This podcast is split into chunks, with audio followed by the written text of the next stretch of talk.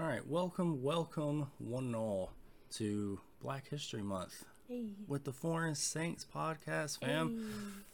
All right, so got a lot to talk about this time, so skip the pleasantries. We're gonna get into it really quick, okay? Yeah. Um, I want to do at least two episodes on uh, looking at some famous uh, speeches or just quotes or, or whatever um, from Dr. King, the Dr. King, fam. Um, but because I think it's got uh, important relevance for today, um, not just for African Americans, but if you call yourself a Christian, really. Um, and I do, and I, I don't mean that with any exaggeration.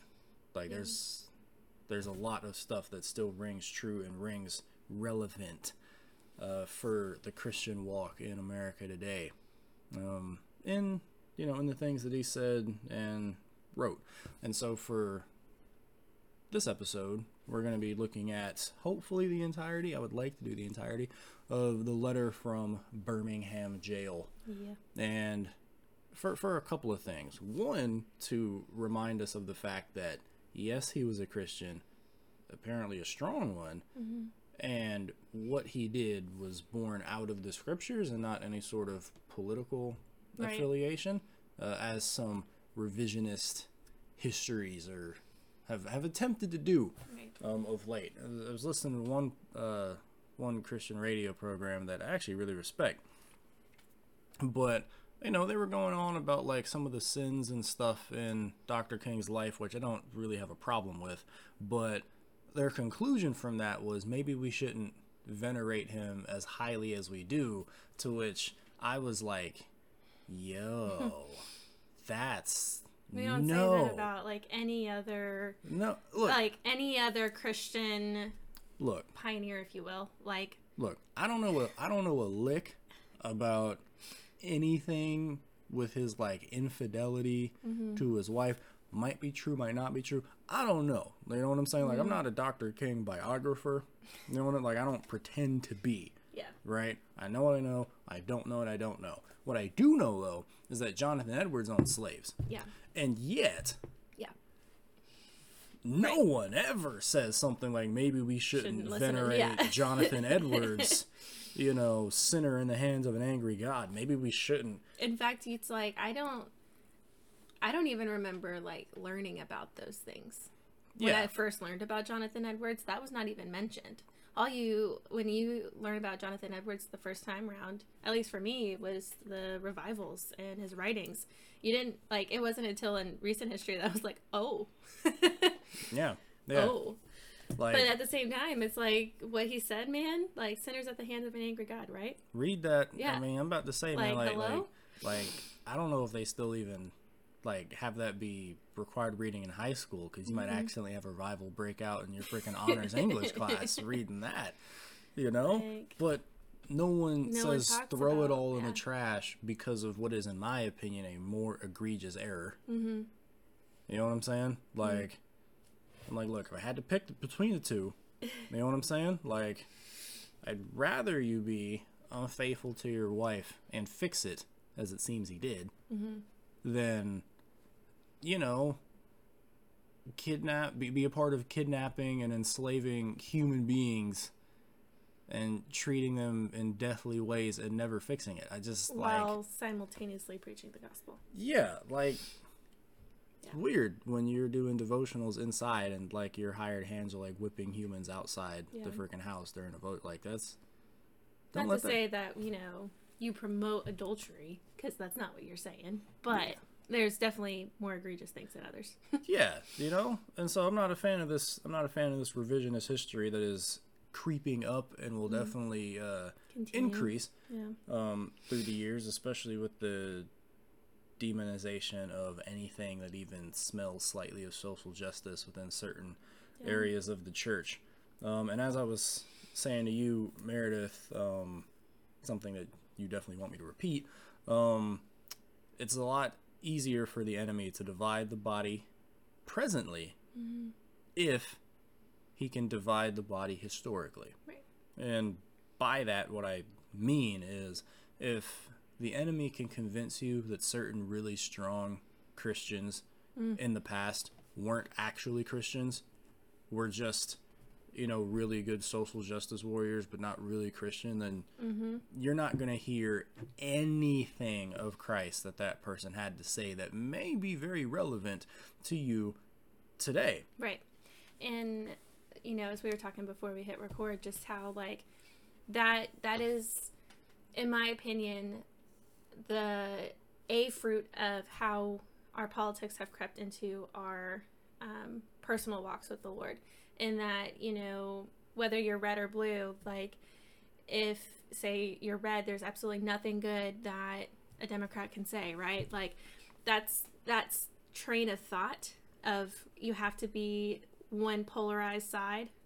St- that that can instead flow into how you talk about Jesus in things like in this arena. You know that a uh, a believer who's done tremendous works for the kingdom, who died a Christian to our knowledge, you know, does his testimony mean absolutely nothing because he fell for a season? You know, Yeah. Do we do we chuck out all Do the we- songs? yeah, David. hello. David, who committed murder, adultery, just a plethora of things. Who actually committed murder, Yeah, but would have committed more if it wasn't for the wise counsel of his like first wife. Mm-hmm. You know, like like I said, we skip over that. Like David would have killed the dude and burned down his whole property if not for Right. his wife being like, "Yo, chill." right. So all that to be said that like we can't throw out the letter from Birmingham jail because of Dr. King's adultery unless Right. you also want to throw out Eh, a lot of the Bible, to be Yeah. honest. Yeah, like because every single human being that put God's words on paper, you know, was inspired by the Holy Spirit, but was also a broken human being, which is part of the miracle of having the Bible Yeah. that we can access. miracle of salvation right there, man. Right. The other thing that I brought up um, is that you you get saved into a context, right? And so if you picture all of Christian history, which we have yet to live through, right? Because Jesus isn't back yet, yeah? Yeah. But if you picture all of Christian history like a basketball game or basketball season, right? Your moment of salvation, the day you were saved, the moment you were saved, is when you were put in the game. You know, right? You know what I'm saying? Like, like you're on the bench or you're in the game, whatever. Like you got a jersey now, right? But Christian history's been way longer than you, Yeah. brother or sister. Like, way longer. You know, you you got saved almost two thousand years into the game Right. right there's a there's a context that you get saved into right and the reason i bring that up is because you can have a true salvation like i don't tend to doubt people's salvation until they give me severe reasons to or if they just say it you know um but you get saved into a lot of situations that have been ongoing before you came into the kingdom, Yeah. right? Conviction without context. Makes it very easy for Christians to be taken in by any fool selling theological, you know, snake water, man. Right. Like like come on. Yeah. You need it. And I'll give I'll give an interesting example, right? The example I literally was speaking before hitting record, bruh. Like, so you just read Revelation in context. You're actually understanding some stuff. You understand that the beast is not a microchip, but it is the worship of a nation. You actually understand that, right? Um, check Revelation 13 or an earlier episode. We got a self plug. And so you have a wariness towards the church being influenced by the state at any level, Yeah. right? Fair. Good. Neat. You know? And so this conviction without context leads you to believe, oh man, the government's trying to tell schools what to do. Maybe we should, you know, pull out and create our own thing or whatever. Like we can't be influenced by the nation, can't be seduced by the beast. Okay, cool. Um, what specific thing was it that the nation was trying to push Yeah. on your Christian schools at the time that made you want to ki- kind of retreat from all that? Oh, it was some foolish thing about you know, integration and you know, like like the government Yeah. saying that we have to let African Americans into our schools and not discriminate against them, but you know, like separation of church and state. You know, so, so you mm-hmm. see how a true conviction, mm-hmm. right? All that theology is fair, but because of your lack of knowledge of the context of what's going on socially, mm-hmm. you get seduced by any old fool. Yeah. Right? Like, And I think too, expanding your context to the last few decades of American history directly impacts your current ministry today. yeah, or just the nation that you live in. Right. Like, it's cool hearing stories of foreign missionaries, which we will definitely be expounding on on this podcast. But mm-hmm. what is more relevant to your social Right. context is hearing Right. stories of people that suffered for the kingdom, like right down the street from you. Right. And are still directly impacted by that hurt from a few decades ago. You know, like we both have, you know, generations that are still alive on both sides of our family that were alive when segregation was a thing. Mm-hmm. So, you know, talking Jesus to them or friends that are also in that, you know, generational, um, in that generation, those conversations matter. You know, like how you talk about that and the context of our nation matters in giving them Jesus or just talking life and loving accordingly, you know? Exactly.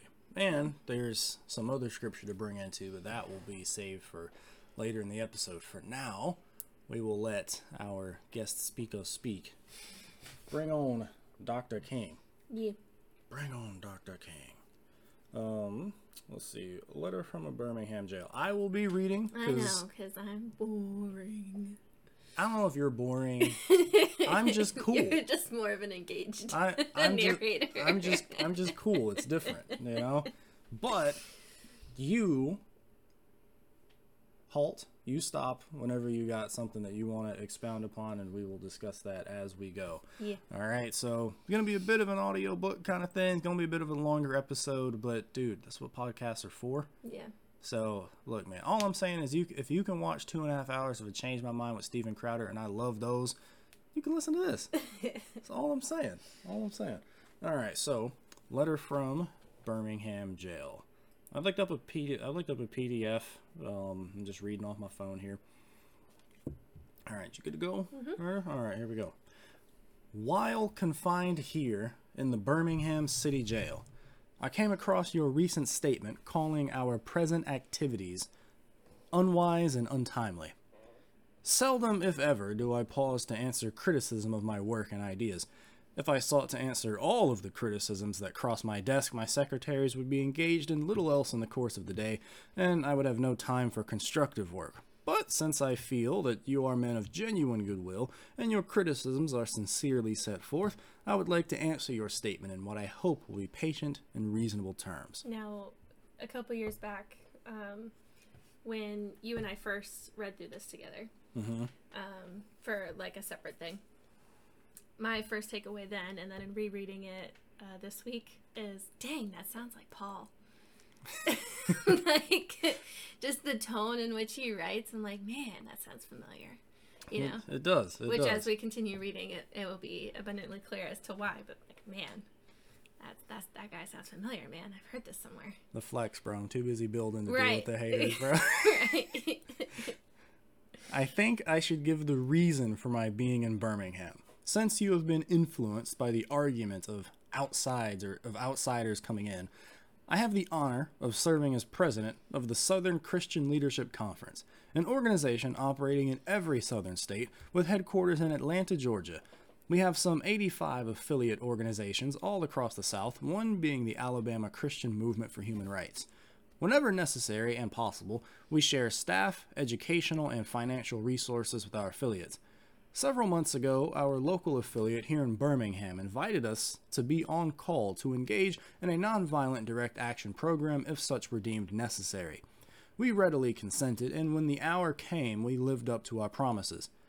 So I'm here, along with several members of my staff, because we were invited here. I'm here because I have basic organizational ties here. Beyond this, I'm in Birmingham because injustice is here. Just as the 8th century prophets left their little villages and carried their Thus saith the Lord far beyond the boundaries of their hometowns, and just as the Apostle Paul left his little village of Tarsus and carried the gospel of Jesus Christ to practically every hamlet and city of the Greco Roman world, I too am compelled to carry the gospel of freedom beyond my particular hometown. Like Paul, I must constantly respond to the Macedonian call for aid. Ah, there it is. Didn't didn't Yeah. realize this dude What was deep, it? did you? Uh, what is it? You replicate what you emulate, or something along those lines. Is that the phrase? Something, something. I don't know if it's I don't know if it's the phrase, but we'll make it one. Yeah. All right, you replicate what you emulate, right? You know what I'm saying? Like that's that's what you do. That's what you do. And um, African Americans, I know y'all knew, quote unquote, that he was Christian, but like, did y'all know he was Christian? Like, don't talk bad about Jesus. Jesus gave you Dr. King. Yeah. Just saying, you can call it the religion of your oppressors all you want to, but hey, Yeah. you're here. Yeah. Because Jesus was thinking of you in the last century, my dude. Oh, man. Moreover, I am cognizant of the interrelatedness of all communities and states. Mm. I cannot sit idly by in Atlanta and not be concerned about what happens in Birmingham. Injustice anywhere is a threat to justice everywhere.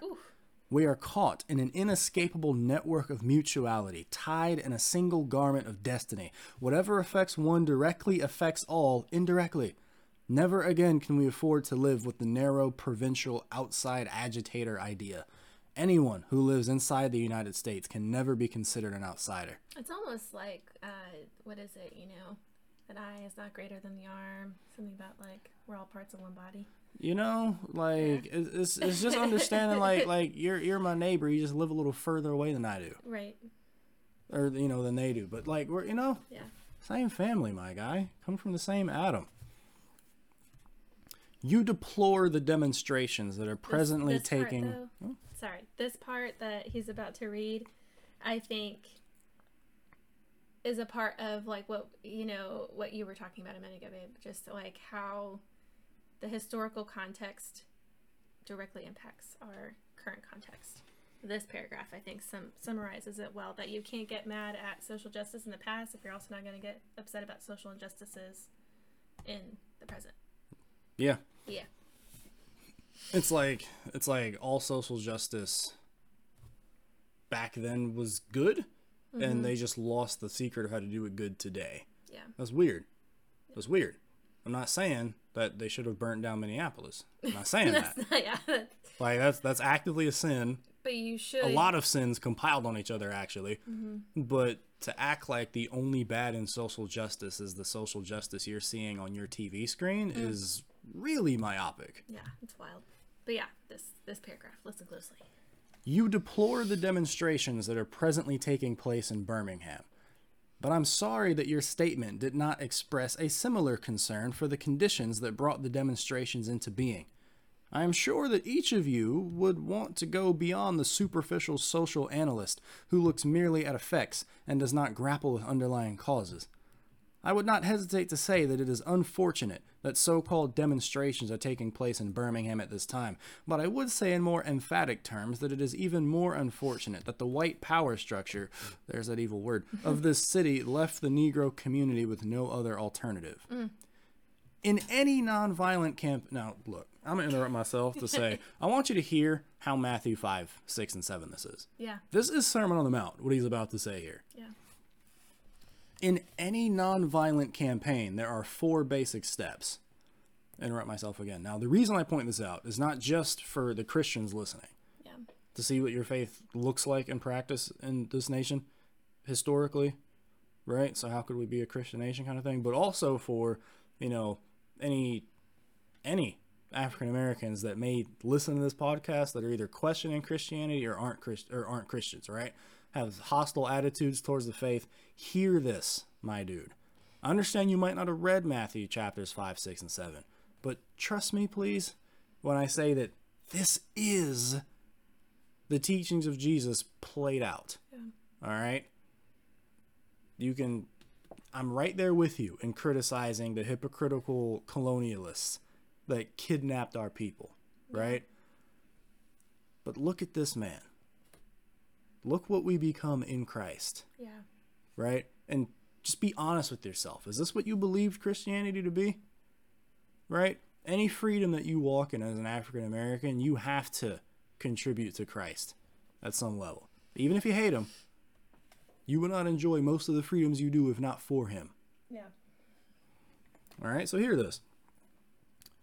In any nonviolent campaign, there are four basic steps collection of the facts to determine whether injustices are alive, it's big, negotiation, self purification, and direct action. We have gone through all of these steps in Birmingham. There can be no gainsaying of the fact that racial injustice engulfs this community. Birmingham is probably the most thoroughly segregated city in the United States. Its ugly record of police brutality is known in every section of this country. Its unjust treatment of Negroes in the courts is a notorious reality. There have been more unsolved bombings of Negro homes and churches in Birmingham than in any other city in this nation. These are the hard, brutal, and unbelievable facts. On the basis of them, Negro leaders sought to negotiate with the city fathers, but the political leaders consistently refused to engage in good faith negotiation. Oh, pausing for a second. It grieves me, you know, like he's saying all this stuff about Alabama, and I have um, a couple of friends that would still vouch that it's that way today. Dang, I wouldn't know, I've never been. Yeah. But it's tough. Yeah. That's tough. I've been in some cities that are like this. Mhm. So, hey, I, I can believe that. Yeah. Then came the opportunity last September to talk with some of the leaders of the economic community. In these negotiating sessions, certain promises were made by the merchants, such as the promise to remove the humiliating racial signs from the stores. On the basis of these promises, Reverend Shuttlesworth and the leaders of the Alabama Christian Movement for Human Rights agreed to call a moratorium on any type of demonstration. As the weeks and months unfolded, we realized that we were the victims of a broken promise. The signs remained, and in so many experiences of the past, we were confronted with blasted hopes, and the dark shadow of a deep disappointment settled upon us. So we had no alternative except that of preparing for direct action, whereby we would present our very bodies as a means of laying our case before the conscience of the local and national community. Um, just keep in mind Romans 12, presenting your bodies a living sacrifice. This is your true spiritual worship. Just notice that there. We were not unmindful of the difficulties involved, so we decided to go through a process of self purification. Oh, this section here. We started having workshops on nonviolence and repeatedly asked ourselves the questions Are you able to accept blows without retaliating? Matthew 5. Mm. And are you able to endure the ordeals of jail? Mm. So Matthew and heck, Revelation, some of the letters. We decided to set our direct action program around the Easter season, realizing that, with the exception of Christmas, this was the largest shopping period of the year. Knowing that a strong economic withdrawal program would be the byproduct of direct action, we felt that this was the best time to bring pressure on the merchants for the needed changes. Then it occurred to us that the March election was ahead, and so we speedily decided to postpone action until after Election Day. When we discovered that Mr. Connor was in the runoff, we decided again to postpone action so that the demonstration could not be used to cloud the issues. At this time, we agreed to begin our nonviolent witness the day after the runoff. Okay, this this section here is worth camping on for a second. So first and foremost, like that that last section of using wisdom on when you are speaking out against injustice, right? Like purposely planning, you know, for after the elections. That way, people wouldn't have the excuse of, oh, well, you're just saying it's like a politically charged thing because you want to vote for somebody else.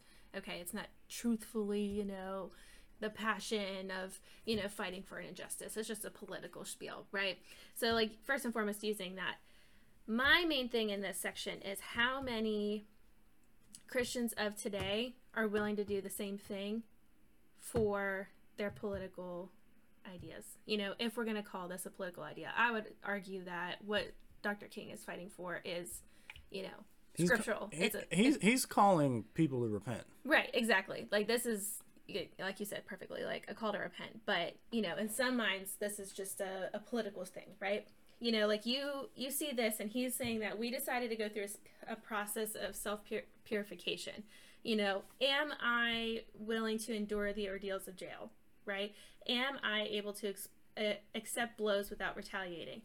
we hear all the time of Christians arguing that we should have a comfortable American Christianity and that we should, as a right, be comfortable and be able to practice Christianity in in schools and speak freely on these things. How many of you are willing to go to jail for the cause of Christ? Well, to that, I should also say what we're looking at is American Christianity, if Right. you want to put it that way. like, Right. like this dude, full-blooded American. Yeah. Would you call his walk comfortable? Anything but. Would you call any Christian that served with him Yeah. living a comfortable Christian existence? Right. Is this what it looked like to be a Christian in America? Yeah. You know, and I don't just mean because they're black. Mm-hmm. Like there were white reverends. Mm-hmm. Pay respect to them, You know, my man Billy Graham. Mm-hmm. I thought because dude was popular, he was a sham. Then I went to his library and I was like, yo, this dude was legit. This dude was legit, man. Like you look at some of his sermons, I'm like, dude, he's saying the same stuff that like King is, bro. Like you, like you read some of A.W. Tozer's works. You know what I'm saying? And it's like they sound the same. Like Christians, true Christians, mature Christians back then were foreigners mm-hmm. to the American system then. Right. And that's, you know, Right. to the American system, to the Western system, like, they were. Yeah, and so to yes, absolutely, and so to you know Dr. King's call, like, of are you willing to go through this process of self purification and Is- endure the suffering for the cause of Christ? Are you willing to do that today for something that is really not that hard to let go of? I mean, what he's asking them is, are you willing to do this? Are you willing to fight for justice under the orders of the king? Yeah, Is really what he's saying. I think of that scene from the first Pirates movie, um, where like you're gonna look. I understand. Hear me. I'm just trying right? to think of what scene you're referring to All right. before you It's refer it's to it. it's when it's when uh, Jack Sparrow and Will like steal the freaking ship. They steal the ship from the Royal Navy, and they're like sailing or whatever. And then you know, Jack's like, you know, your dad was a pirate, and then he gets mad. And then Oh, Will like swings the mast and it like hits him and he's dangling over the ocean now. And he's just like, basically, look, these are the rules of engagement. And like he ends the speech with saying, like, hands the sword back to him. Are you willing and able to sail under the command of a pirate or are you not? Mm-hmm. You know? And I'm like, this is what Dr. King is doing, but with Jesus. You know what I'm saying? Are you willing and able to fight for justice under the command of King Jesus or are you not? Because if you're not, go over there, have fun with Malcolm X. Yeah. You know what I'm saying? Malcolm X had a lot of good things to say, but he wasn't doing it under Jesus' banner. right. Point blank simple. Like I said, a lot of good stuff. A lot of people demonize him uh, undeservedly, but he wasn't doing it under the banner of Christ. Yeah.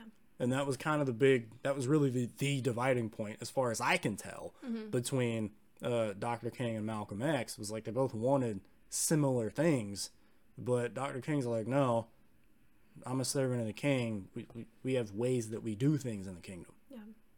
you know, and that's what we're going to do, you know? If they hit you with a fire hose from a fire truck, which if you haven't seen one of those things, that's Yeah. Kind of- that's that's death. Okay, like they hit you with one of those, don't fight back. They send wild dogs on you, either stand your ground or run, but don't fight.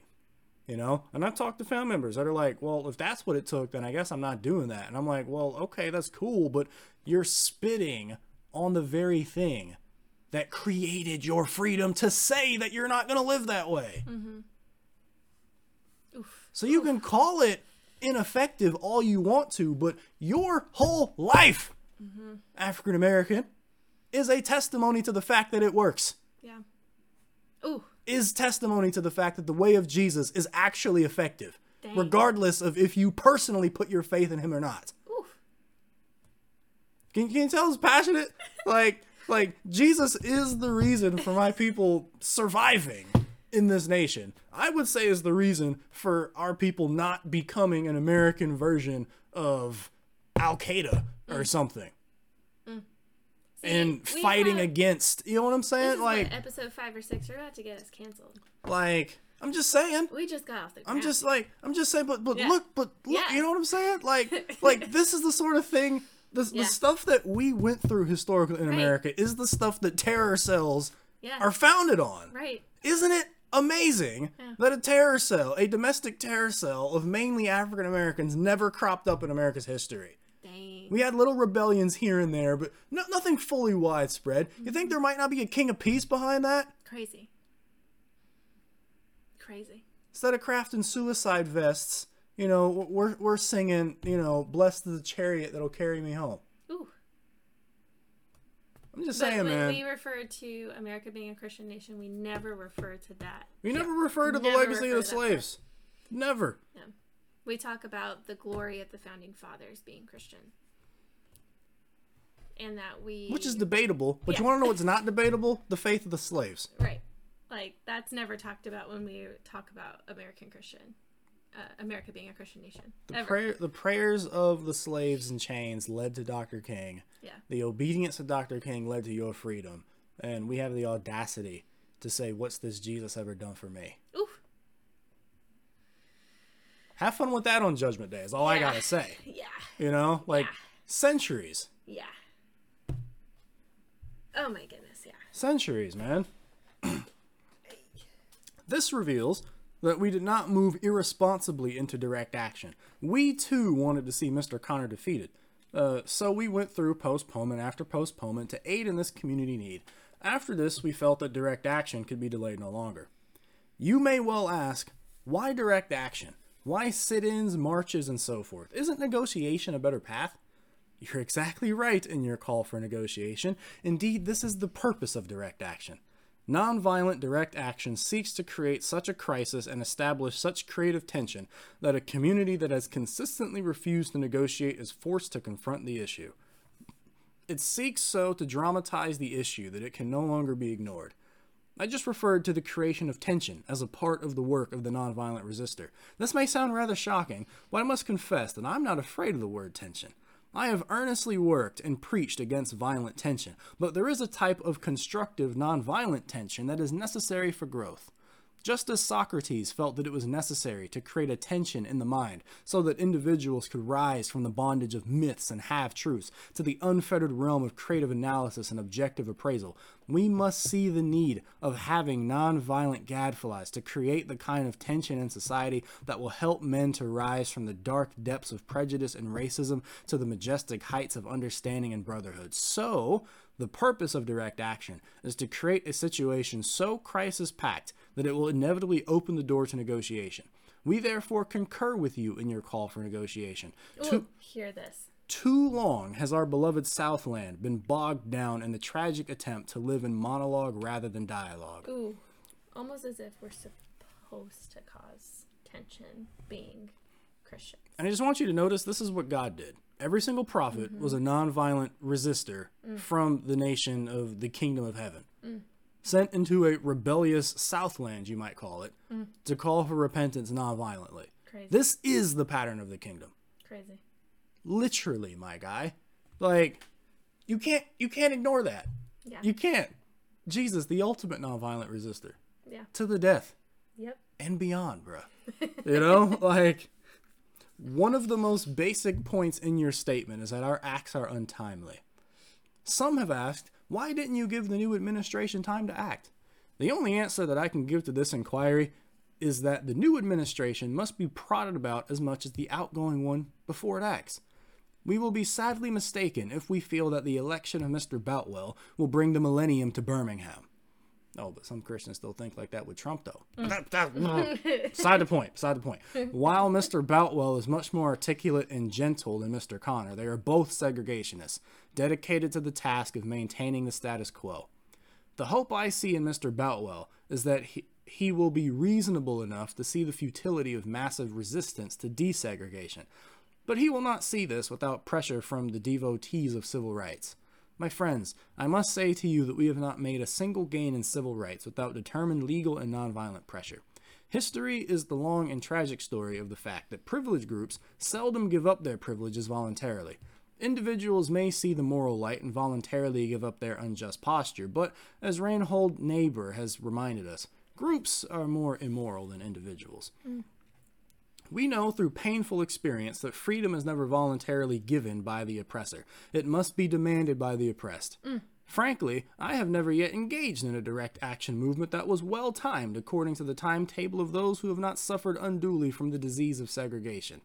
For years now, I have heard the word wait. It rings in the ear of every Negro with a piercing familiarity. This wait has almost always meant never. It has been a tranquilizing thalo- th- thalidomide, relieving the emotional stress for a moment, only to give birth to an ill formed infant of frustration. All right, explain that sentence for the people.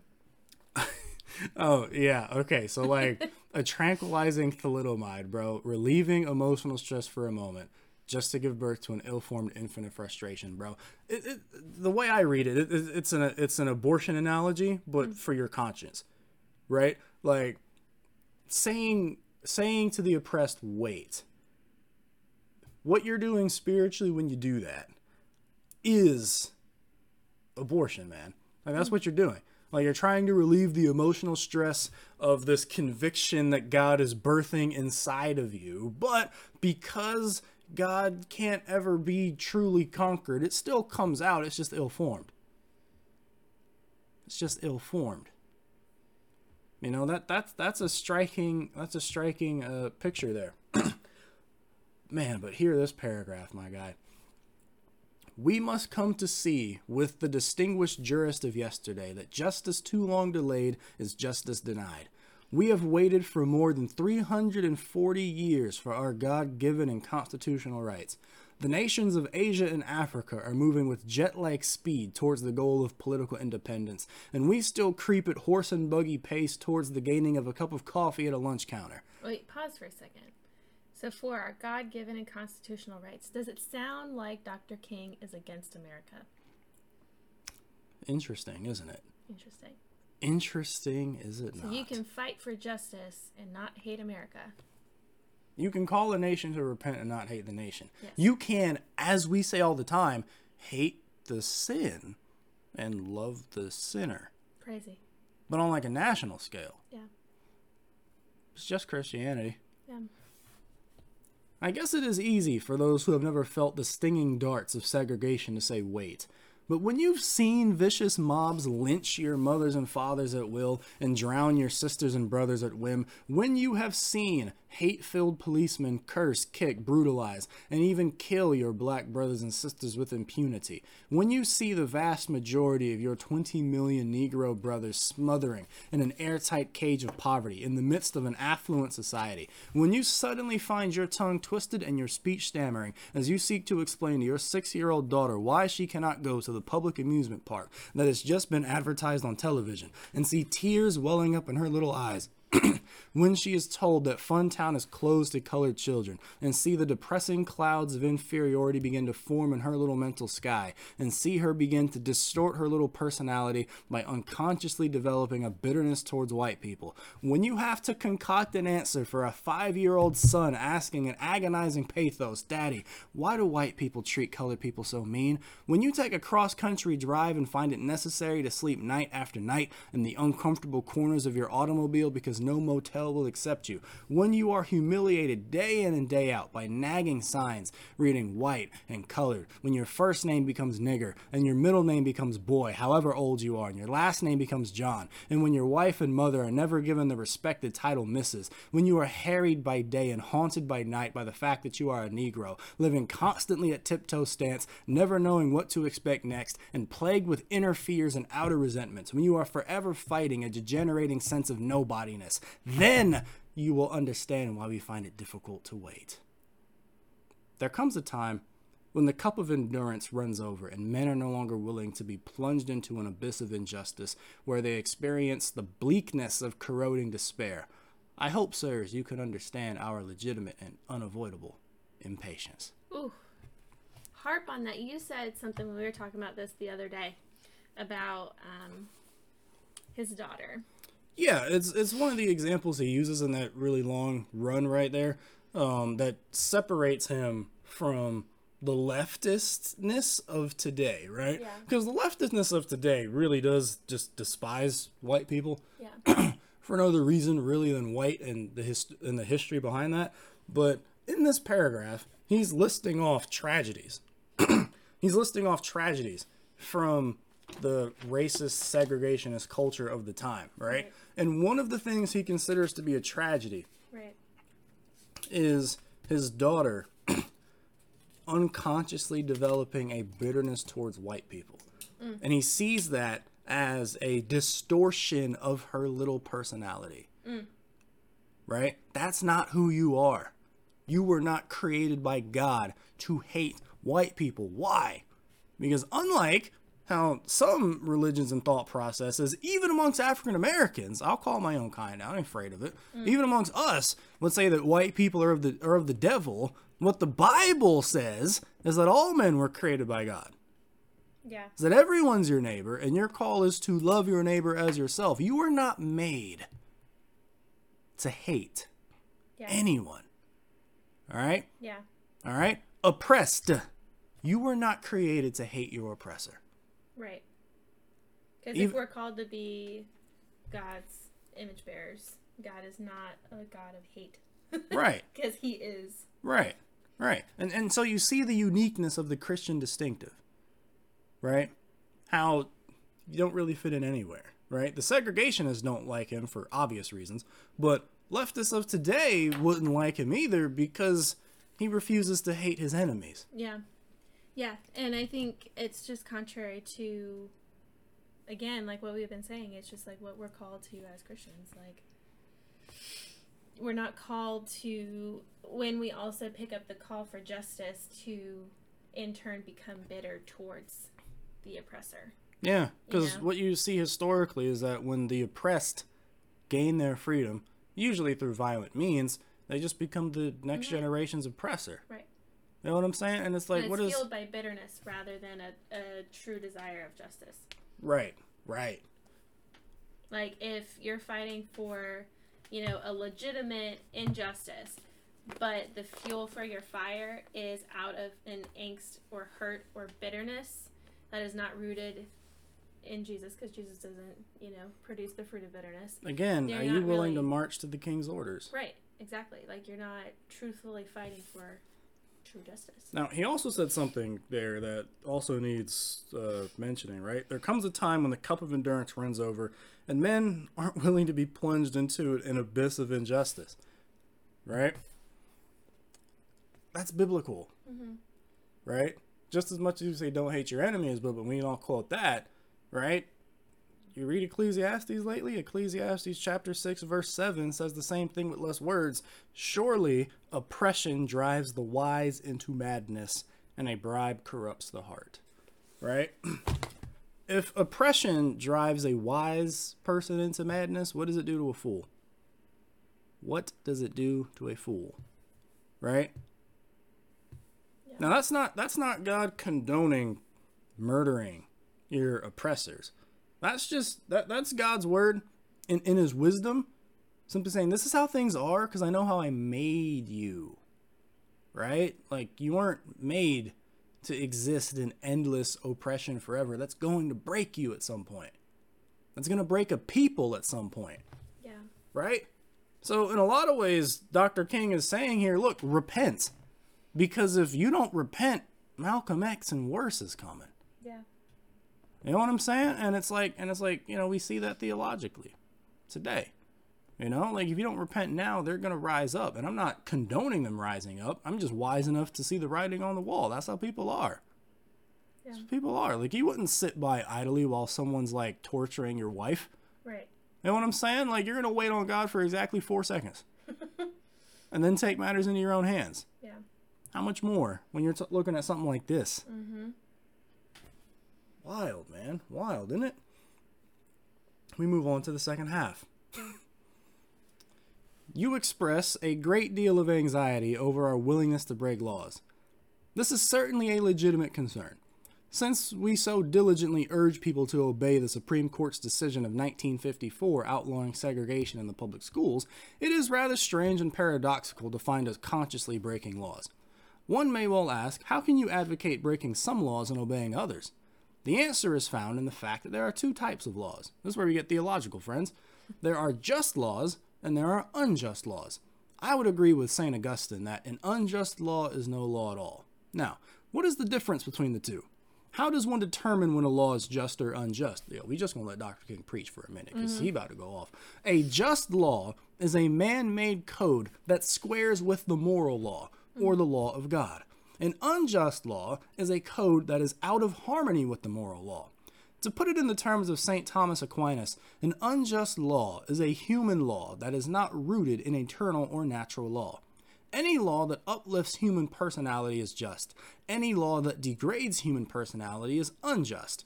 All segregation statutes are unjust because segregation distorts the soul and damages the personality. It gives the segregator a false sense of superiority and the segregated a false sense of inferiority. To use the words of Martin Buber, the great Jewish philosopher, segregation substitutes an I it relationship for the I thou relationship and ends up relegating persons to the status of things. So, segregation is not only politically, economically, and sociologically unsound, but it is morally wrong and sinful. Paul Tillich has said that sin is separation. Isn't segregation an existential expression of man's tragic separation, an expression of his awful estrangement, his terrible sinfulness? So I can urge men to obey the 1954 decision of the Supreme Court because it is morally right, and I can urge them to disobey segregation ordinances because they are morally wrong. Let us turn to a more concrete example of just and unjust laws. An unjust law is a code that a majority inflicts on a minority that is not binding on itself. Mm. This is difference made legal. On the other hand, a just law is a code that a majority compels a minority to follow and that it is willing to follow itself. This is sameness made legal. Let me give another explanation. An unjust law is a code inflicted upon a minority, which that minority had no part in enacting or creating because it did not have the unhampered right to vote. Who can say that the legislature of Alabama, which set up the segregation laws, was democratically elected? Throughout the state of Alabama, all types of conniving methods are used to prevent Negroes from becoming registered voters, and there are some counties without a single Negro registered to vote, despite the fact that the Negroes constitute a majority of the population. Can any law set up in such a state be considered democratically structured? Mm. These are just a few examples of unjust and just laws. There are some instances when a law is just on its face and unjust in its application. For instance, I was arrested Friday on a charge of parading with no permit. Now, there's nothing wrong with an ordinance which requires a permit for a parade, but when the ordinance is used to preserve segregation and deny citizens the First Amendment privilege of peaceful assembly and peaceful protest, then it becomes unjust. And it's such a twisted thing too, because if it was another cause, it wouldn't be considered a parade. If you think about it. Interesting, isn't it? Yeah. You know. Or I'm doubtful, I should say, that it would be considered a, you know. Interesting. Would be considered a parade. Of course, there is nothing new about this kind of civil disobedience. All right, you, this is him saying, "You want me to back this up biblically? I got you with Bible." It was seen sublimely in the refusal of Shadrach, Meshach, and Abednego to obey the laws of Nebuchadnezzar because a higher moral law was involved. Check the book of Daniel for y'all that don't know. It was practiced superbly by the earliest Christians who were willing to face hungry lions and the excruciating pain of chopping blocks before submitting to certain unjust laws in the Roman Empire. To a degree, academic freedom is a reality today because Socrates practiced civil disobedience. Crazy. We can never forget that everything Hitler did in Germany was legal, and everything the Hungarian freedom fighters did in Hungary was illegal. It was illegal to aid and comfort a Jew in Hitler's Germany. But I'm sure that if I'd lived in Germany during that time, I would have aided and comforted my Jewish brothers even though it was illegal. If I lived in a communist country today where certain principles dear to the Christian faith are suppressed, I believe I would openly advocate disobeying these anti religious laws. But but isn't that against you know, Peter. All I'm saying, man, is that the mature will hear this and the immature will harden their hearts to it because mm-hmm. it's obvious stuff. You know what I mean? Right. It's obvious. I must make two honest confessions to you, my Christian and Jewish brothers. First, I must confess that over the last few years, now be prepared, y'all, Meredith's going to go off at some point. I'm going to get interrupted hard. First, I must confess that over the last few years, I have been gravely disappointed with the white moderate. I have almost reached the regrettable conclusion that the Negro's great stumbling block in the stride towards freedom is not the white citizen's counselor, the Ku Klux Klanner, but the white moderate who is more devoted to order than to justice, who prefers a negative peace, which is the absence of tension, to a positive peace, which is the presence of justice. Okay, which sounds very similar to today of just wait. Just wait it out. It's you know it's better than it used to be, so it can't be that bad. Yeah, because we've improved, Yeah. you don't need to fight for more. Right. There's n- you know we've already improved so much. We don't need to keep doing it. By acting, by by fighting for more, you're essentially saying that you live in slavery times, which is untrue. Mm-hmm. So your whole message that improvement needs to be made is also untrue. Right. Come on. Crazy. Come on. That's wild. Your house has more features than it did when you first bought it. That doesn't stop you from improving upon it, right? Right. Insane. Come on, man. And that's with stuff you don't even need. Yeah. Wow. Wow. But it's like I say all the time, man. Don't confuse peace with quiet. They're not the same thing. Um, who prefer a negative peace, which is the absence of tension, to a positive peace, which is the presence of justice. Who constantly says, I agree with you in the goal you seek, but I can't agree with your method with your methods of direct action. Who paternalistically feels that he can set the timetable for another man's freedom who lives by the myth of time and who constantly advises the Negro to wait until a more convenient season.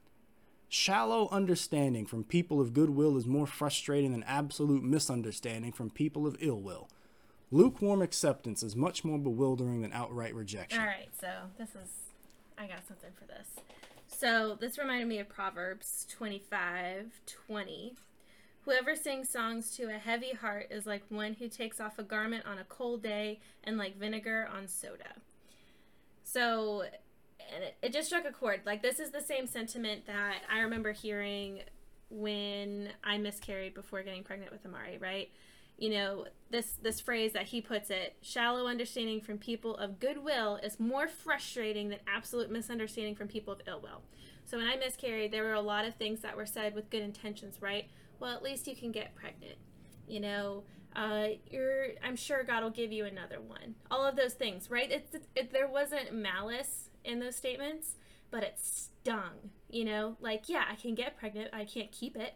You know, like that stings. In the same way here of um, like people saying, you know, it can't be that bad, or you know, it's a good goal, but it's just not realistic.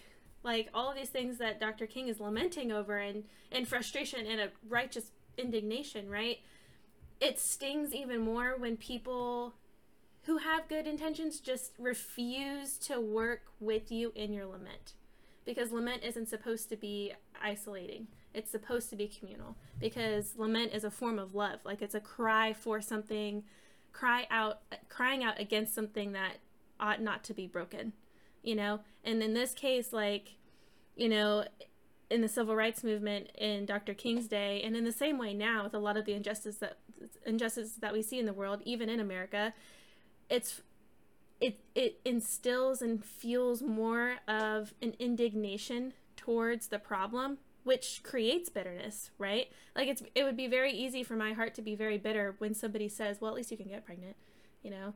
At least you got pregnant to begin with. Some people can't even get pregnant, you know. It negates the fact that a life was lost, you know? And so this luke like what he says like this lukewarm acceptance is much more bewildering than outright rejection.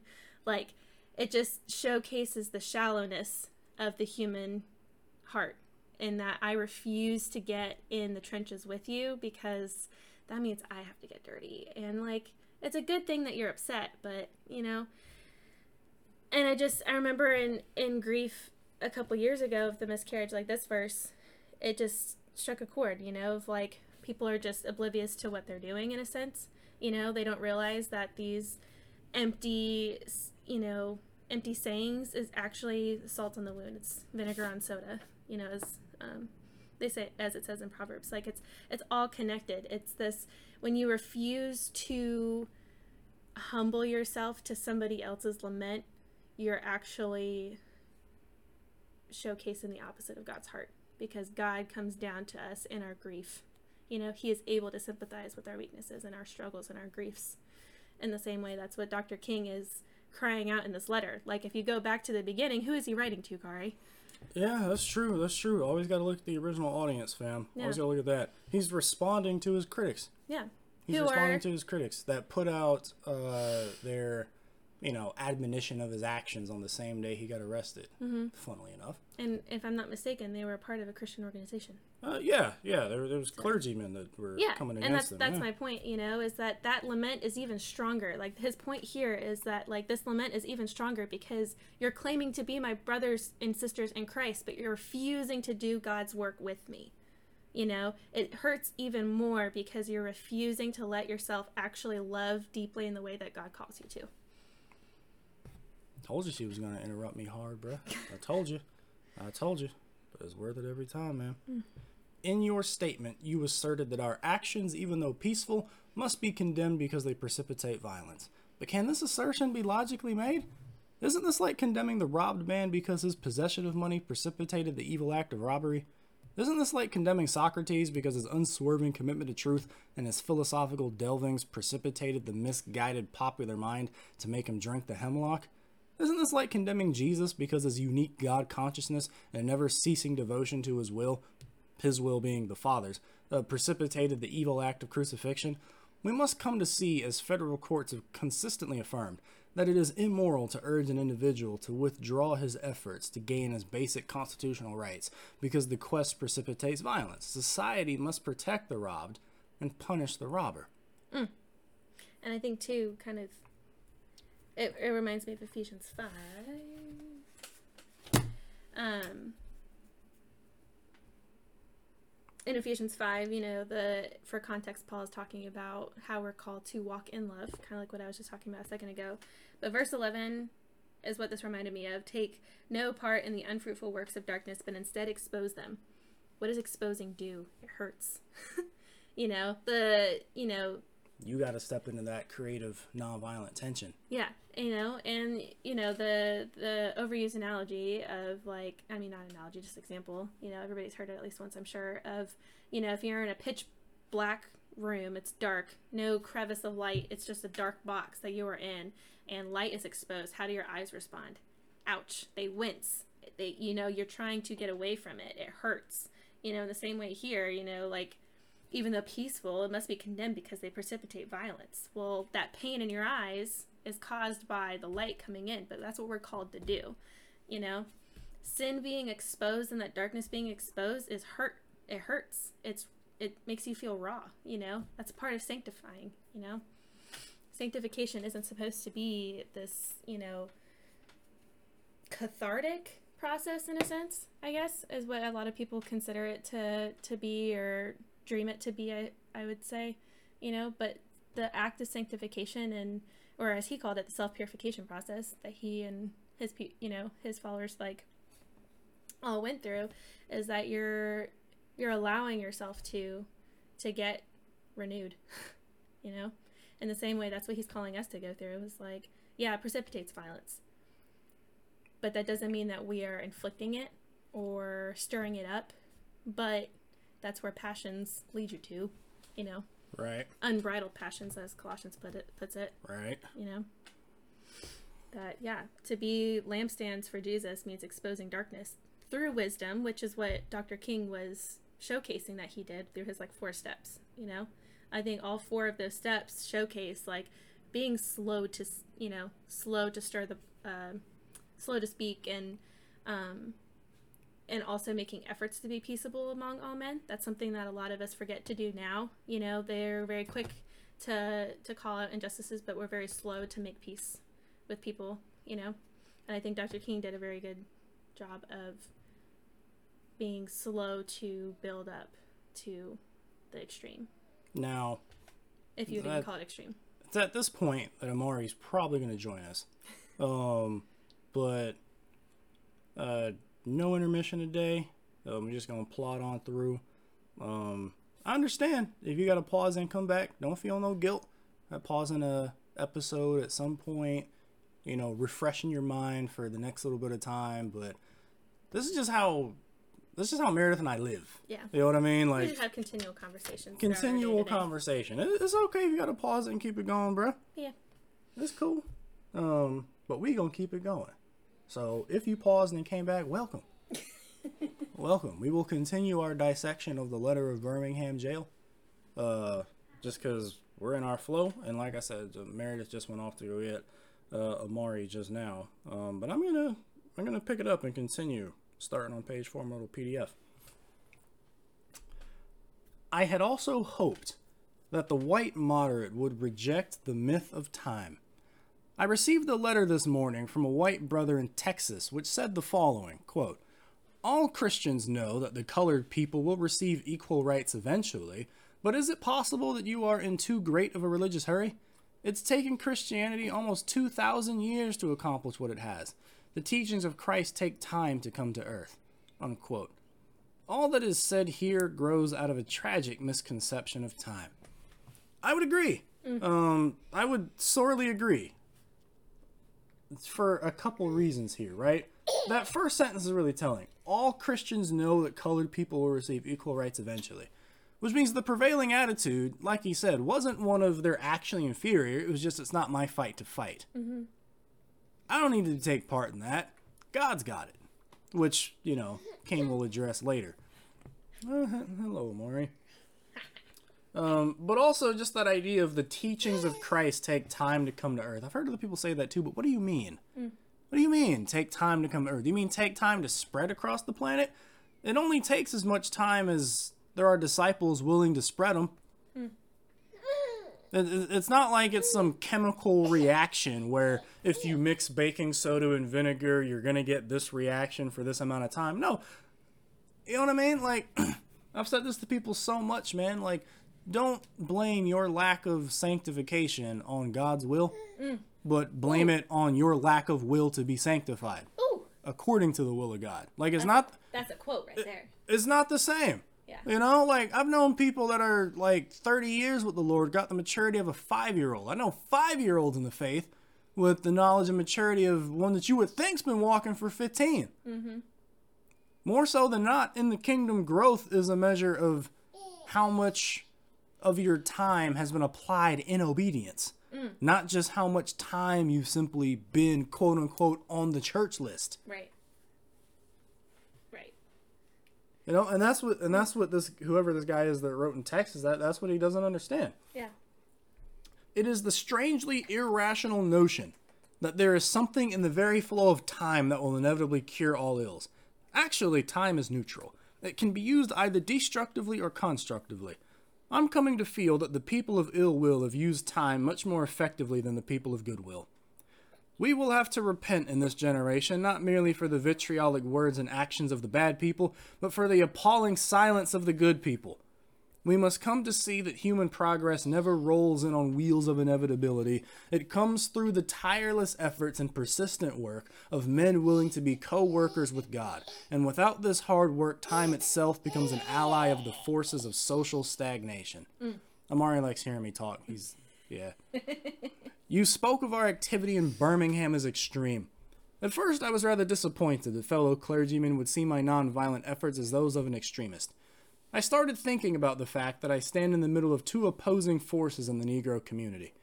One is a force of complacency, made up of Negroes who, as a result of long years of oppression, have been so completely drained of self respect and a sense of somebodyness that they have adjusted to segregation, and on the other hand, of the few of a few Negroes in the middle class who, because of a degree of academic and economic security, and because at points they profit by segregation, have unconsciously become insensitive to the problems of the masses. The other force is one of bitterness and hatred, and comes perilously close to advocating violence. Mm. It is expressed in the various black nationalist groups that are springing up over the nation, the largest and best known being Elijah Muhammad's Muslim movement. This movement is nourished by the contemporary frustration over the continued existence of racial discrimination. It is made up of people who have lost faith in America, who have absolutely repudiated Christianity, and who have concluded that the white man is an incurable devil. You thought I was making that up. Yeah. so- No, that's actual theology from people. And Still think- to this day. And I think it's just a direct overflow of what you know you were elaborating on his point about his daughter.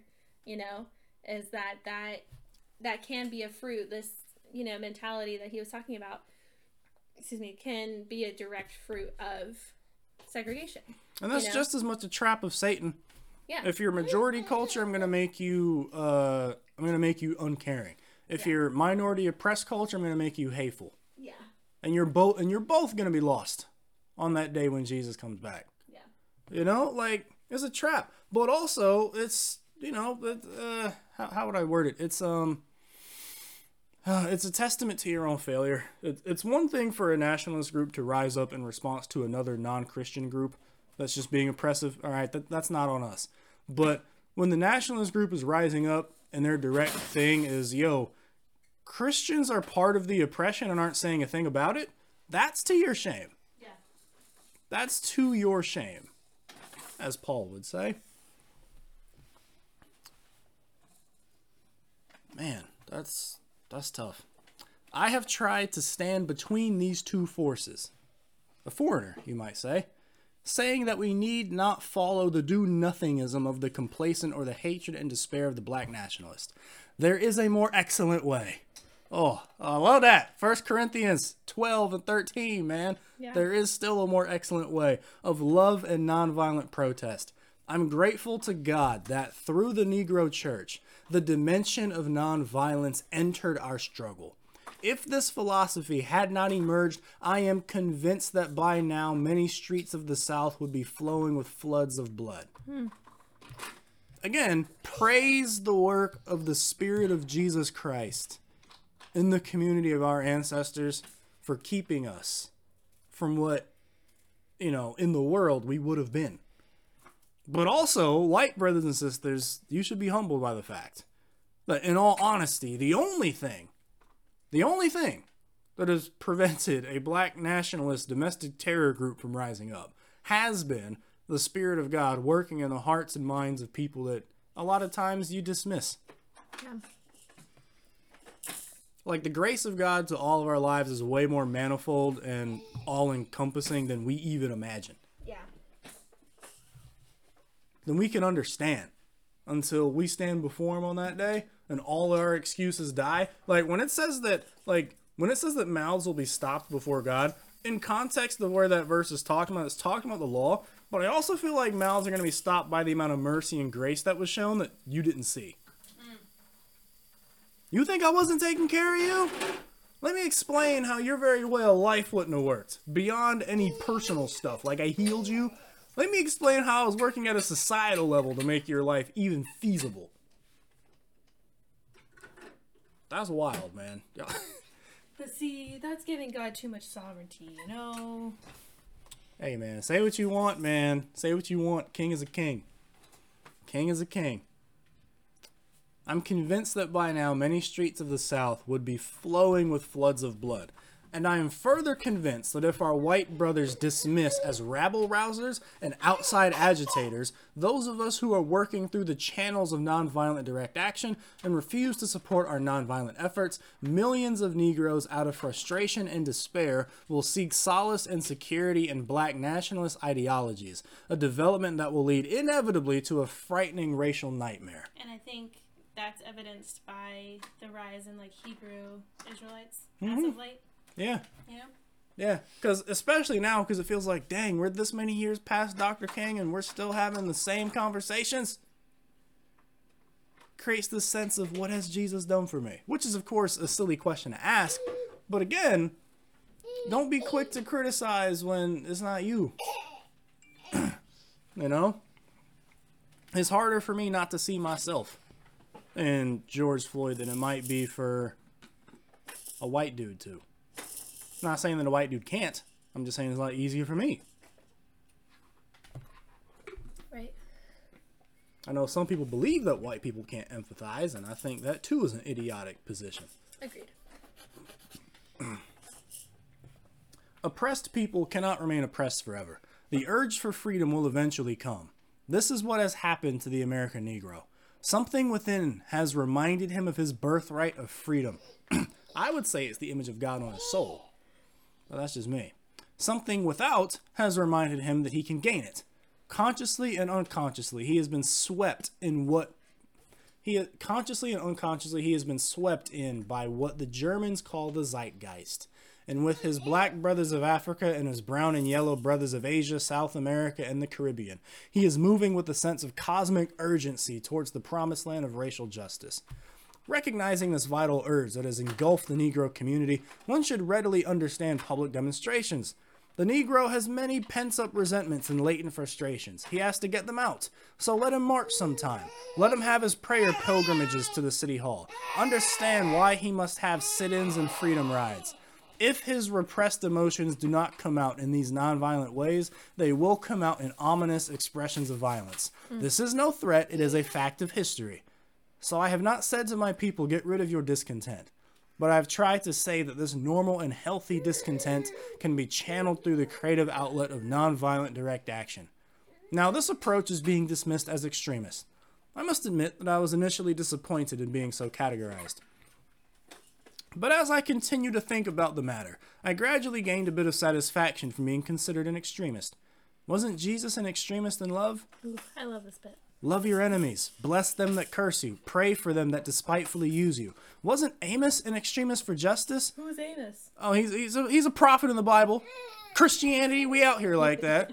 Let justice roll down like waters and righteousness like a mighty stream. Wasn't Paul the apostle an extremist for the gospel of Jesus Christ? I bear in my body the marks of the Lord Jesus. Wasn't Martin Luther, the first one, an extremist? Here I stand, I can do no other, so help me God. Wasn't John Bunyan an extremist? I will stay in jail to the end of my days before I make a mockery of my conscience. Wasn't Abraham Lincoln an extremist? This nation cannot survive half slave and half free. Wasn't Thomas Jefferson an, an extremist? We hold these truths to be self evident that all men are created equal. So the question is not whether we will be extremists, but what kind of extremists we will be. Will we be extremists for hate or will we be extremists for love? Will we be extremists for the preservation of injustice or will we be extremists for the cause of justice? Yeah. So this part, I think, kind of rewinding a bit to so I've not said to my people, get rid of your discontent. Um, but I have tried to say that this is normal and healthy discontent can be channeled through a creative outlet of nonviolent direct action. That just again reminds me of Colossians, where you know it says we're supposed to bridle our passions.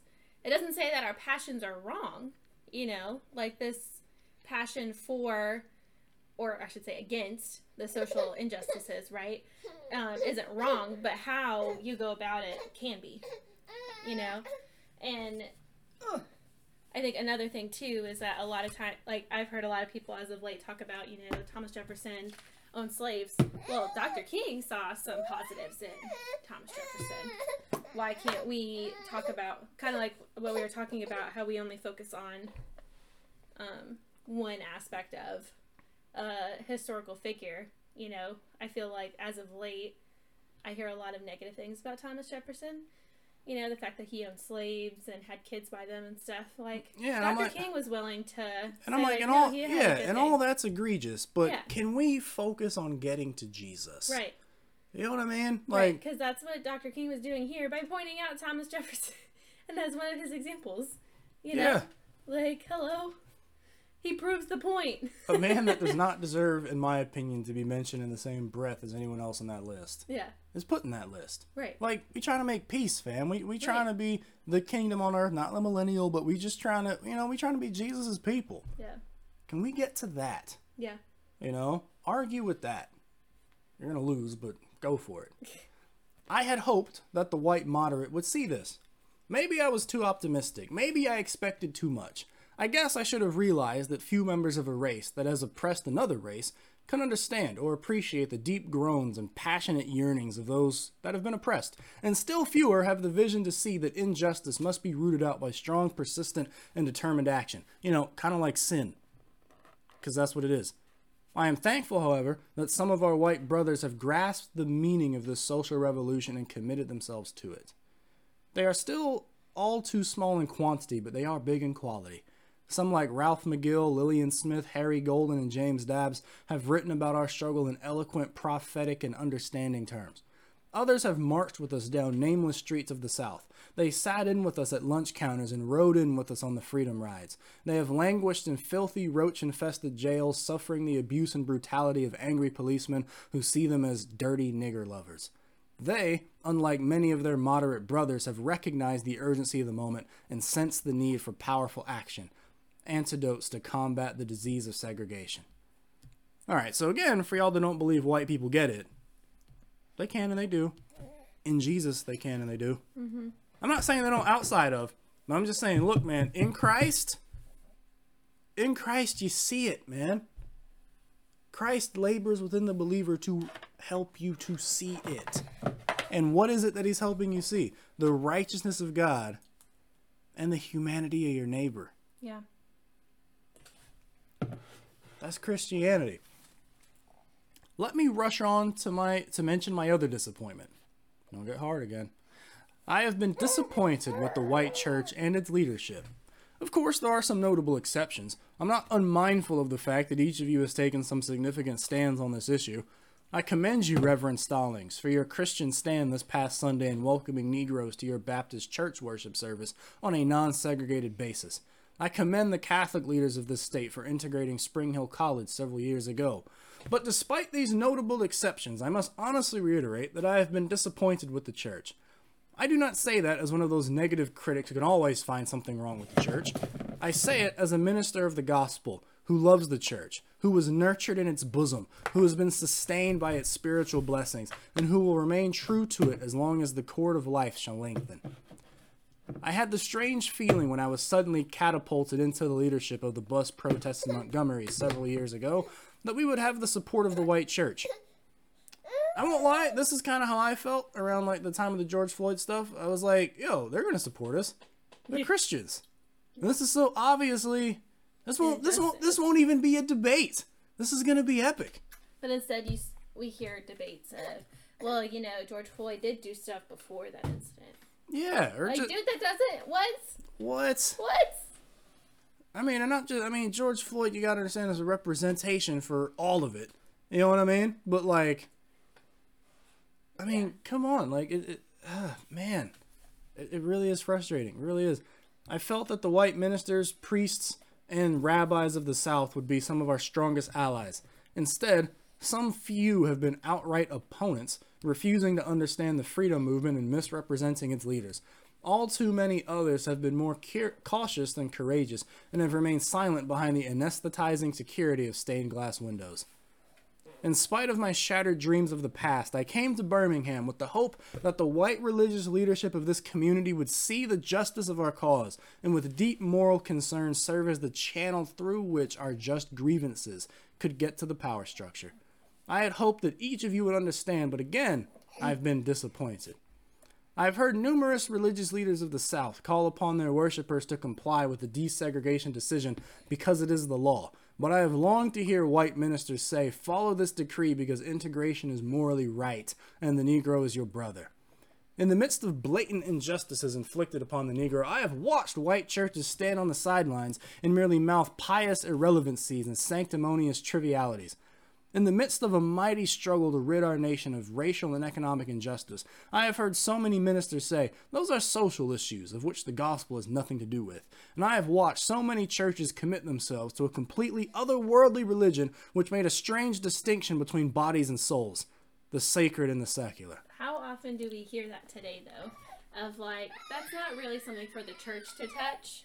You know, that's that's a political thing. They take care of that in D.C. as if God can't touch it. You know. But this next section, this next run, he's gonna go on. A hundred thousand percent, a word for the Church of 2023. Mm-hmm. Mm-hmm. And here we go. We gonna we gonna let this one ride, yeah? Yeah. Yeah, we gonna we gonna let the king It's- preach, bro. You can't interrupt this flow. we gonna we gonna let the little king preach, bro. Yeah, yeah, yeah. Go go for it. Yeah. There was a time.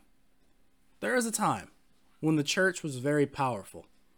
It was during that period that the early Christians rejoiced when they were deemed worthy to suffer for what they believed.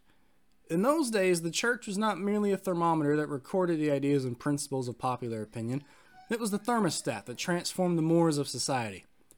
Wherever the early Christians entered the entered a town, the power structure got disturbed and immediately sought to convict them for being disturbers of the peace and outside agitators. But they went on with the conviction that they were a colony of heaven and had to obey God rather than man. They were small in number but big in commitment. They were too God intoxicated to be astronomically intimidated. They brought an end to such ancient evils as infanticide and gladiatorial and gladiatorial contest. Things are different now. The contemporary church is so often a weak, and ineffectual voice with an uncertain sound. It is so often the arch supporter of the status quo. Far from being disturbed by the presence of the church, the power structure of the average community is consoled by the church's often vocal sanction of things as they are. But the judgment of God is upon the church as never before. If the church of today does not recapture the sacrificial spirit of the early church, it will lose its authentic ring, forfeit the loyalty of millions, and be dismissed as an irrelevant social club with no meaning for the 20th century. I meet young people every day whose disappointment with the church has risen to outright disgust. I hope the church as a whole will meet the challenge of this decisive hour. But even if the church does not come to the aid of justice, I have no despair about the future. I have no fear about the outcome of our struggle in Birmingham. Even if our motives are presently misunderstood, we will reach the goal of freedom in Birmingham and all over the nation, because the goal of America is freedom. Abused and scorned though we may be, our destiny is tied up with the destiny of America. Before the pilgrims landed at Plymouth, we were here. Before the pen of Jefferson scratched across the pages of history the majestic word of the Declaration of Independence, we were here. For more than two centuries, our foreparents labored here without wages. They made cotton king, and they built the homes of their masters in the midst of brutal injustice and shameful humiliation. And yet, out of a bottomless vitality, our people continue to thrive and develop. If the inexpressible cruelties of slavery could not stop us, the opposition we now face will surely fail. We will win our freedom because the sacred heritage of our nation and the eternal will of God are embodied in our echoing demands. I must close now, but before closing, I am impelled to mention one other point in your statement that troubled me profoundly. You warmly commended the Birmingham police force for keeping order and preventing violence. I don't believe you would have so warmly commended the police force if you had seen its angry, violent dogs literally biting six unarmed, nonviolent Negroes. I don't believe you would so quickly commend the policemen if you would observe their ugly and inhuman treatment of Negroes here in the city jail if you would watch them push and curse old Negro women and young Negro girls, if you would see them slap and kick old Negro men and young boys, if you would observe them, as they did on two occasions, refusing to give us food because we wanted to sing our grace together. Mm. That's Christian persecution, fam. That, that is the book of Acts. I'm sorry that I cannot join you in your praise for the police department. It's true that they have been rather disciplined in their public handling of the demonstrators. In this sense, they have been publicly nonviolent. But for what purpose? To preserve the evil system of segregation. Over the last few years, I've, con- I've consistently preached that nonviolence demands that the means we use must be as pure as the ends we seek. So I have tried to make it clear that it is wrong to use immoral means to attain moral ends. But now I must affirm that it is just as wrong, or even more, to use moral means to preserve immoral ends. Mm. I wish you had commended the Negro demonstrators of Birmingham for their sublime courage, their willingness to suffer, and their amazing discipline in the midst of the most inhuman provocation. One day the South will recognize its real heroes. They will be the James Merediths, courageously and with a majestic sense of purpose, facing jeering and hostile mobs and the agonizing loneliness that characterizes the life of the pioneer. They will be old, oppressed, battered Negro women, symbolized in a 72 year old woman of Montgomery, Alabama, who rose up with a sense of dignity and with her people decided not to ride the segregated buses, and responded to one who inquired about her tiredness with ungrammatical profundity. My feet is tired, but my soul is rested. They will be young high school and college students, young ministers of the gospel, and a host of their elders, courageously and nonviolently sitting in at lunch counters and willingly going to jail for conscience' sake. One day the South will know that when these disinherited children of God sat down at lunch counters, they were in reality standing up for the best in the American dream and the most sacred values in our Judeo Christian heritage. Mm. Never before have I written a letter this long. Or should I say a book? I'm afraid that it is much too long to take your precious time. I can assure you that it would have been much shorter if I'd been writing from a comfortable desk. But what else is there to do when you're alone for days in the dull monotony of a narrow jail cell other than write long letters, think strange thoughts, and pray long prayers? If I have said anything in this letter that is an understatement of the truth, and is indicative of an unreasonable impatience, I beg you to forgive me. If I have said anything in this letter that is an overstatement of the truth and is indicative of my having a patience that makes me patient with anything less than brotherhood, I beg God to forgive me. Yours, for the cause of peace and brotherhood, Martin Luther King, Jr. Now, come on, man. Yeah. Come on. Does Did you- that not like? Does that not appeal to you as a Christian in 2023? Does that not stir your heart to worship Jesus Yeah. and stir your heart to thank Jesus, not just for the gospel, but for what the gospel purchased? Yeah. Like he didn't just he didn't just buy your ticket out of hell. Yeah. He bought you life, man. Yeah. Life and the authority and the power to challenge power structures like this. But not just for the sake of challenging them, for the sake of building kingdom realities down here, man. Yeah. for the sake of seeing souls saved. Like, listen, listen to me, man. Like, Martin Luther King Jr. wasn't just fighting for the freedom of African Americans, mm. he was fighting for the freedom of the oppressors, too. Mm. Because they were in bondage to sin, man. Crazy. Crazy. Like, that, that's what he was Let doing. that let that sit on you, man. That the gospel is is preached not just for you know the physical liberation of you know injustices that you see in this letter, but for the eternal inju- you know the internal inju- the internal ramifications of your injustice. Yeah. Yeah, like like we we are moral situations before a just and holy God. Yeah. And that had to get dealt with. Yeah. You know what I'm saying? Like like had to get dealt with through Jesus going to the cross. Yeah. to pay for your sins.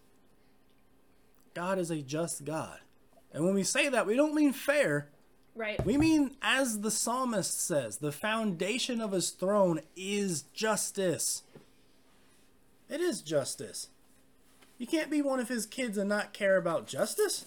it says in the Proverbs that the righteous understand justice fully, not ignore justice totally. Yeah. You know, but but in our generation as the church, that's what we've done. You know? And and notice what King says was the true power age of the church.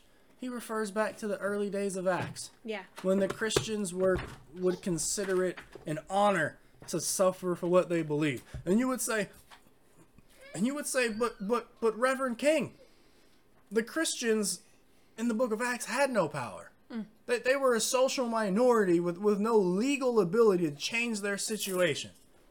Yeah, and that was when the church was its most powerful. All right, you want to see a weak church? Look to the Catholic Church during its heyday in England. That's a weak church.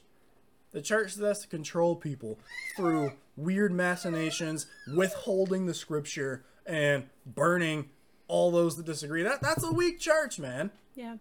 Same here in our day Yeah. a church that needs a church that feels it needs the approval of the political system of the day or to have believers infiltrate the political system of the day to be effective is by definition a weak church because mm. now you're not basing the strength of your ministry on the strength of the gospel and the power of God to change hearts and save souls but on the power of men and the power of beast like power structures to somehow bring about holiness. Yeah. Last time I checked, holiness was our st- was our thing. Yeah. We literally corner the market on holiness because Jesus owns it and Jesus owns us. Yeah. And yet we make deals with the world systems to say, "Hey, keep us in power, put our guy in the office, and then we'll be fine." We'll be fine because we can't hope in the power of God to combat things like a transgender agenda. We got to have our boy Trump in office to do that Right. or whoever his successor is. If we don't have Trump in office, how are we ever going to make a dent? Well, the same way we always have, man. Preach the gospel, stand back, and be ready to suffer because life is tribulation. Yeah. Ooh. But that doesn't sound comfortable. Has the benefit of being true. Yeah. And life itself. Yeah. You know, life itself is knowing Jesus. Can we get back to that? Yeah. You know? And so, yeah, this is how I like to study black history with Jesus at the center. Yeah. Because history for the sake of history is cool but boring. Yeah. I want to see how God's worked in history. Yeah. And so that's what we're doing this Black History Month. Is seeing how God has worked in our people since we're entering an age where our people are starting to forget the God that makes us resilient. Yeah. And we're getting to a point now where we're saying, yo, like, we're resilient because that's just who we are. And I'm like, dude, the unending well of vitality that King spoke of was the Holy Spirit, man. Yeah. Like, you want to know where the Holy Spirit was at in the colonial South, man? Check the gathering of slaves in the dead of night amongst Mississippi poplar trees, man. Ooh. That's where you're gonna find the Holy Spirit, dog. Mm. So comfortable in the hearts of slaves that the false gospel of the slave Bible couldn't find any purchase in there. Yeah. He is our heritage. He's always been our strength. African Americans, don't walk out on him now. Don't walk out on him now, man. We're closer to the promise of the kingdom than we were back in King's Day. Repent, man. Yeah. serve him, preach the gospel, and we're gonna have a grand old time when the king comes back. But until then, endure. And until next time, when we may or may not look at some more stuff that he said, go serve your king, man. Anything? Nah, No. man. Long enough episode. Y'all have fun with that. Peace.